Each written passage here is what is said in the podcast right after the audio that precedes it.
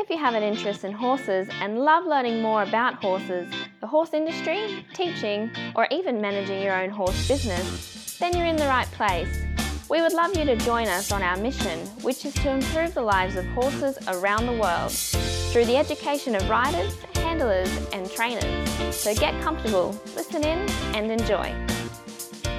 Horse welfare and safety are of utmost importance where humans have any interaction with horses.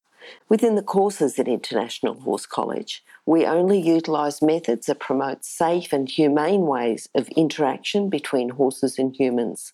We only support safe methods of educating riders, handlers, and trainers about horse welfare. InternationalHorseCollege.com, registered training organisation 31352. Hello, today I'd like to introduce you to Sue Chandler. Sue's a level 3 dressage coach as well as a level 2 general. She's also a coach educator, level A dressage judge, and a judge educator. Hello, Sue, how are you today? I'm good, thank you very much, Glennis. Good, good. All good. Yeah. Sue, I want to talk about your favourite inspirational quote, which is No hour of life is wasted that's spent in the saddle. And just tell, I mean, I, I can imagine, but just tell me a little bit about the quote, what's inspired you, and how many hours a day you actually spend in the saddle. Yeah. yeah. Well, I think it's a philosophical thing, really, and it's actually a very famous quote by Winston Churchill. And I figured if he had enough time to spend some time in the saddle, then, you know, he was doing pretty well. Yep. But you're learning all the time from your horse, trying to obviously form a relationship with the horse. And it's a case of how many hours does it take to become a, an automatic driver? Well, the same applies for a rider. You know, mm. you never stop learning. Mm. And mm. uh, as I say, you can't spend enough time in the saddle. I don't spend as much time in the saddle as I used to, but generally I try and ride two horses at least five or six days a week. Mm-hmm. I'm very often away doing clinics, and so when I'm home, there's never a day off for them really because I'm mm-hmm. away enough to give them breaks. Good, good. So that's the way it is these days. Obviously, in the past, I've ridden a lot more horses during the day. So, yep. Younger and fitter then. So, because you're already established as a coach, coach educator, judge educator, I want you to just go back. The idea is that people listening to this don't just think, well, that's okay for Sue because she's quite established. I want you to go back and think about when you first started riding. What were things like then? Tell me a little bit about the first day, your first experience. Yeah. Well, I was living in England from when I was a small child. I was born in Melbourne, but we went to England when I was 7 mm-hmm. And when I was 12, I had the choice of a riding lesson a week or a piano lesson a week. and because wow. these days kids do many things. They have piano lessons or basketball lessons and riding lessons, but I could only, we could only afford for me to have one lesson a week. Mm-hmm. So from 12 onwards, I basically rode once a week. Mm-hmm. My parents rarely saw me ride because they were always working. I used to go to the stables with a friend, mm-hmm. and then I ended up staying for the afternoon to help. You know, muck out stables, basically, I think we did, and yep. getting horses ready. And when I left school, I went to work at the same stables that I learnt to ride at. I did some British qualifications there. Mm-hmm. Then I moved on, came back to Australia, ended up running that riding school that I worked at, that I learnt to ride. it's a good, good story, isn't it? Good story. But it was hard work. Like mm, it was, mm. I don't know that anyone will have done it tougher than they do it in England. Mm-hmm. And then I came back to Australia and I worked at riding schools and, you know, I've started young horses with the help of people. I rode horses off the track, horses from the sale yards, you name it. But I never actually owned my own horse until I was about 27. So I was lucky enough to ride other people's horses. Mm. And these days, you just wonder, look at in amazement at what is happening with our young riders now. They're just so fortunate. Mm, so mm. yeah, I've, I've been involved with it for a very long time, about 45 years now, and been an eventful life, shall we say. oh, yeah. Tell tell me about your first horse. You got a horse when you're 26. Just tell me yeah, a little my, bit about. First, yeah. Well, I, I, did ride other people's horses yes. and, and, compete up until that time. Mm, mm. But the first horse I got was a thoroughbred horse. This is going back to the early 80s. Mm-hmm. He'd been a horse that was barred from the racetrack and he was owned by Fred Hoevenaars, who I worked for at the time at Okay. the Australian Equestrian Academy in Geelong. Yep. Um, his son took him to Pony Club State Champs eventing, Yep. and his daughter Yitzka rode him at Gawler, and then then he became a dressage horse really, and I sort of started off with him at elementary Yep. and ended up doing FEI on him, but he as my first horse, he was a very talented thoroughbred. But as I say, as he was barred from the racetrack, he sort of had a mind of his own. Okay. And was why was he barred? Was it was it a barrier I think thing? he was or? a bolter. He was a bolter. Oh, was he? Okay. Okay. Yep. Uh, and he was a lovely, lovely type of horse, really nice paces. And um, but now, if we had him now, we'd probably say he have ulcers and he needed more physio attention and stuff like that. Our horses these days get so much care Mm, mm, compared to back then. mm. But you know, he taught me the one thing I tell people that he taught me was to be patient. Okay. I couldn't get on him and say, I've got not my full hour today or whatever. Uh, Mm. So I could never cut my warm up. I would just do a warm up and then take him for a walk and get off. I couldn't cut the warm out warm up out. So I had to be patient for what I got to get to the point where I could actually ask for more work without without causing tension and, and Mm, things like mm, that. mm. I think that was a fairly important lesson to learn because these days people are fairly impatient. Mhm. And as a coach, I find that's the hardest thing to, one of the hardest things to get riders to understand is that it is a long process and you just have to sometimes take what you get and be happy with what you get. And, you know, you just cannot cut the corners. Yeah. Yeah. Okay. Okay. All right. Now, as a judge, you've started judging. What made you decide to start judging? I think probably judging for me is was one of those things that I just got into, you know, Mhm. because I was a rider and a coach and I've just been involved in every aspect of our game really since I could. And I just started judging because people thought I'd be a good judge and I think I, I just love to help people as a judge educator as well. But the judging is it, it can be, you know, a little bit uh, daunting at times. Sometimes you get told, oh, look, you're going to go and judge this test today and might be at a, a more high profile competition Mhm. and you just you have a little bit of a panic, but then you get over it and you just do your own thing and, and basically you're on the right page. I actually quite like judging Yep. and I think it's an important job. And I suppose it is a way of giving back to the sport. But I mean, I sort of try and do that as much as I can in other areas anyway. But I think it's really important that people get the right message from judges. Yep. Yep. And I like to think that as a rider, I can be a very fair judge.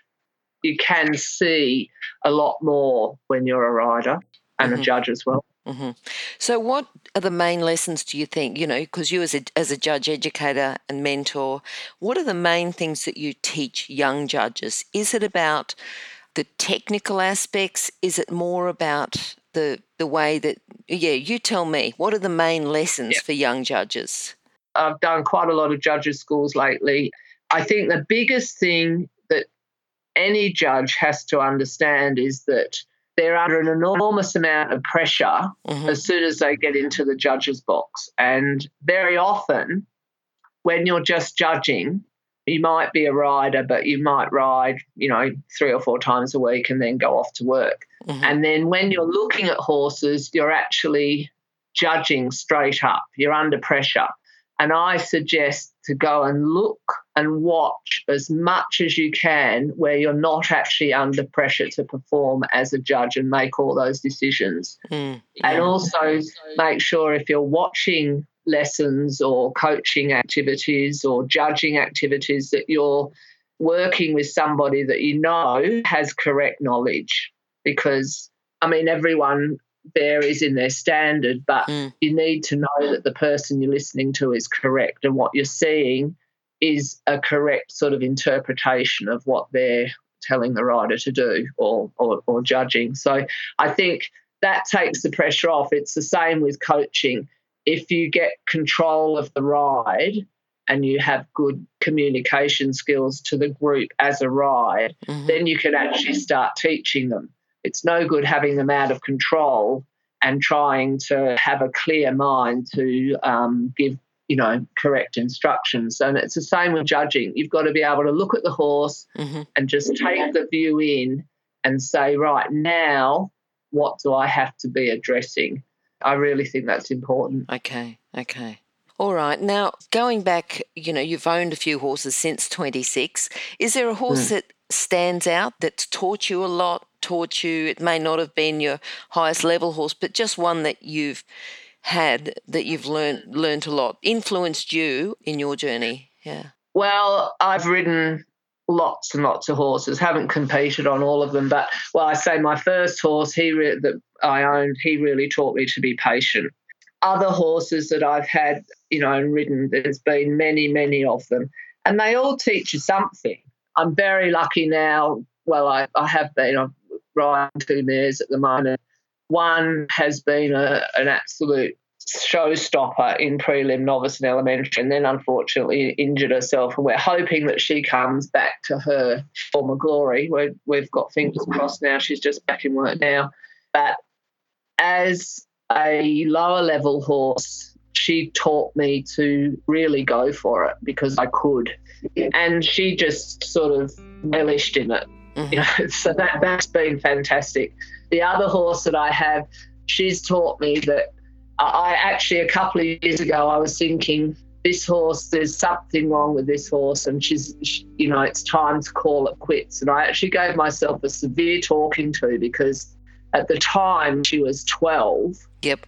And I just thought, well, 30 years ago, the horse that I had, he he did not start doing any sort of Olympic disciplines until he was 11.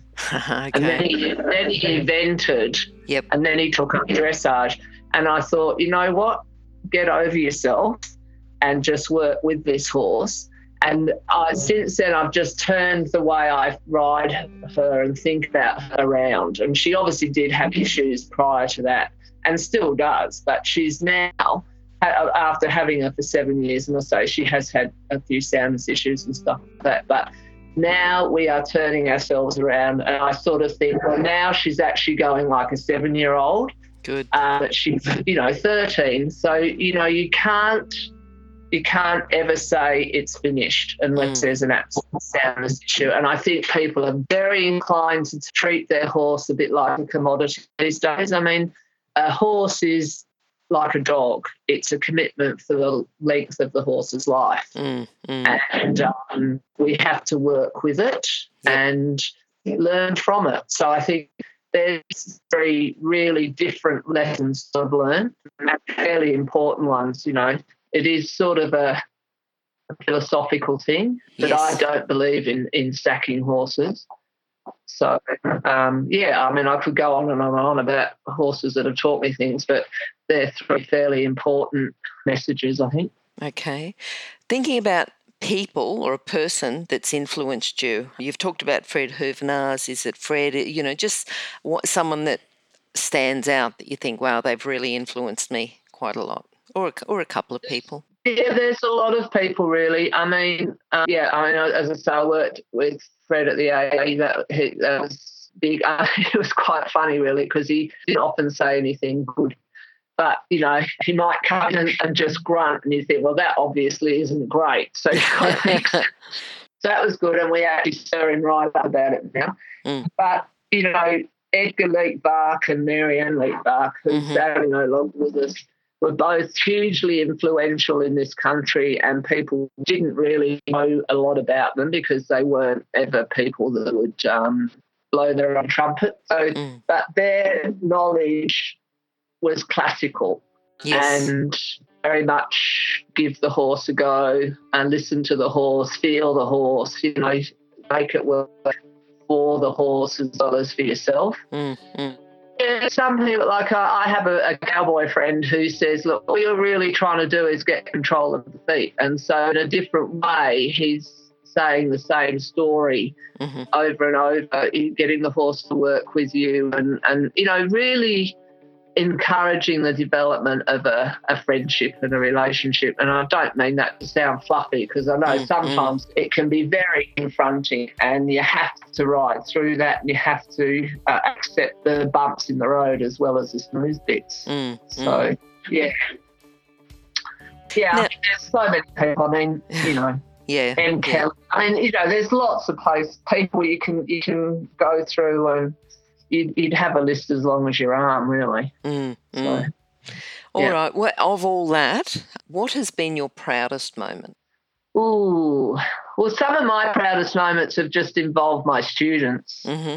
Yeah, I mean, I've winning a state championship novice on that really nice horse. That was a really nice moment because we'd worked pretty hard to get there. And uh, but as I say, a lot of my proudest moments have been from my students' point of view. Mm-hmm. I had a student who is a coach as well from Tasmania who came over to the Nationals when they were last in Melbourne and, and got a ribbon in the elementary, which, you know, doesn't sound very much, but mm. for somebody a not so flash horse come over from in Tassie, which is no mean feat. Yep. And, and to get a, you know, a ribbon in the top six, I think it was a pretty good. She yes. was so over the moon. Yep. And like I say, it was all about the training with, mm. with her. She's mm. a great girl.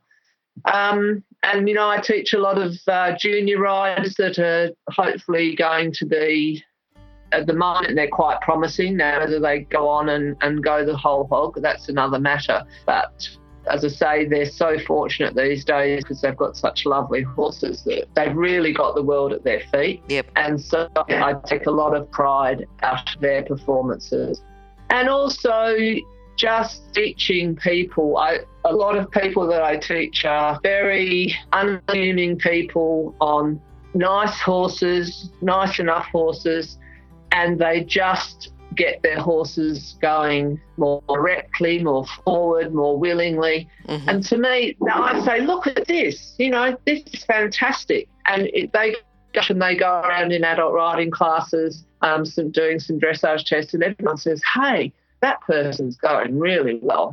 And yes. that to me, I love it. You yes. know, they're um, housewife superstars mm, and mm, they mm. really mm. work hard. And yep. then, you know, they're young. They're, you know, they could be a little bit more middle aged than, than the average person, but hello, they really make mm. me feel proud. Great. I really love that. Great. And they're people that I teach in sort of more remote areas, so mm-hmm. they're not going to a different instructor every fortnight. Mm-hmm. Um, they basically do their homework in between clinics, and you can't wipe the smile off their faces. You know, that's, yeah, that's that important. Yeah, yeah, yeah. Really it's it's yeah, very satisfying. I'm sure. Yeah, it is. Yeah, very. very. I love those clinics. All right. Now, we'd like a training tip for riders and handlers and also a training yep. tip for horses. You know, that, that so uh, okay. uh, something for the riders to think for their own riding, but then yep. something they can do with their horse as well. What have you got? Yeah. My motto mm-hmm. for everybody, whether they're leading a horse, riding a horse, going to catch the horse, is expect the unexpected mm-hmm. because mm-hmm. horses, and the more cocky you feel, the yeah. more going throw the unexpected at you. Yep. As far as the rider is concerned, whatever you're doing, you need to use plenty of preparation time. Okay. Um, that's probably my most common comment on a dressage sheet mm-hmm. as a judge. And when they're training their horses, they have to set their horse up to win, not to fail. Mm-hmm. So that sort of covers all avenues, really. Good. All right. What about a book? Have you got a book that you would recommend? Well, I think everybody needs to have the principles of riding, the German handbook. Yep. Because it sort of encompasses everything you need to know. Of course, it's got the the training scale well explained in there, and these days are so mindful of the training scale. Mm-hmm. And it, you know, people have to understand that the training scale is not just a series of words that are linked together; that it, they have to have it run through their head in all their training at every Yes. level. Yep. Yeah, and um, I even like some of the Tellington Touch books, which might not be everybody's cup of tea, but they do tell you a lot about horse body language. I think people need to understand the signs of discomfort in horses a little bit more thoroughly these days. So much more um, educated on these things, Mhm. and people don't sort of recognise that enough. There's a lot of people coming into horses that don't necessarily. I mean, I don't come from an horsey background, but I've had it there all the time. But you see a lot of people buy horses for themselves or their children and they actually have no inclination to learn about horsemanship. Mm. And that can be sort of catastrophic in, in some cases. Mhm. So I think anything that's going to help you increase your own knowledge and education on those topics is, is so important. hmm Okay. Now, what does your future hold, Sue? What do you plan? You know, My future. yeah. I keep riding as long as I can Mhm. and looking at these two horses, trying to get, I'd like to get at least one of them to FEI. And Mhm. in the meantime, I just keep doing what I'm doing my coach educating, educating, and my regional clinics Yep. and my students in this area. Uh-huh. Um, yeah, so No, that's that's great. Sounds sounds like you're already doing what you love doing anyway. yeah. What, what, have you got a lesson for the listeners today? Just a, a um, philosophical lesson or something that they can go away and think about after today's. Uh, yeah. interview? Yep. Yeah, I think you have to have a plan. hmm And to be fair to the horse, you have to stick to the plan. I think it's really important to have a coach or a, a teacher, a teacher and a mentor that is on, on the right track Uh huh. um, can take you with them rather than thinking you're going to get instant results. It is a very slow process. hmm Sometimes it's frustrating, but you've got to recognize the try in the horse, just like you want an instructor or teacher that recognizes the try in the rider. hmm I think main main thing is to take your time and, and give the horse a chance. Yep. You have to remember that when we're riding, we become the horse's leader. Yes. And if we start, if something goes wrong, I, this is something else I talk about that I, I don't think mean and nasty horses were born that way. I think they get like that because riders are confused. Yep. And when the going gets a little bit tricky, hmm the rider sort of becomes grey. And the, the horse goes, Well, what do you want me to do? And something might happen, and someone will say, Well, that's a naughty horse. But in actual fact, if you just kept doing what you were doing instead of becoming emotional, Yep. then the horse would probably stay more level headed. So I, I think you need to have somebody that develops your confidence in your own abilities hmm and Mhm. uh, lets you go off and be confident, Yep. not keep you on their sort of apron strings feeding you all the time. hmm So Mhm. I hope that makes sense. okay. Look, Sue, it's been Yeah. great talking to you today. If people want to contact you about clinics or contact you for any other reason, what's the best way for them to contact you? Probably on my email, suechandler07 Yep. at gmail.com. All right. And we'll put that in the show notes as well for people to contact you. Okay. I, I do have a website which I haven't updated for a while, but I do have a website with some information about my history and everything if people want. And that's um, Chandler Equestrian Services, all one word, yes. uh, at weebly.com.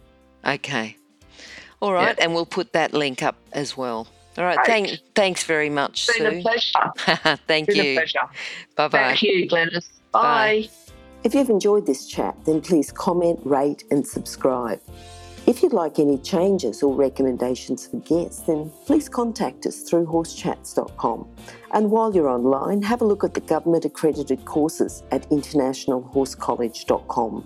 Registered Training Organisation 31352. Remember that our comments and instructions are general in nature and do not take into consideration your individual horses or your individual ability and circumstances. If you enjoyed this podcast, then please leave your comment below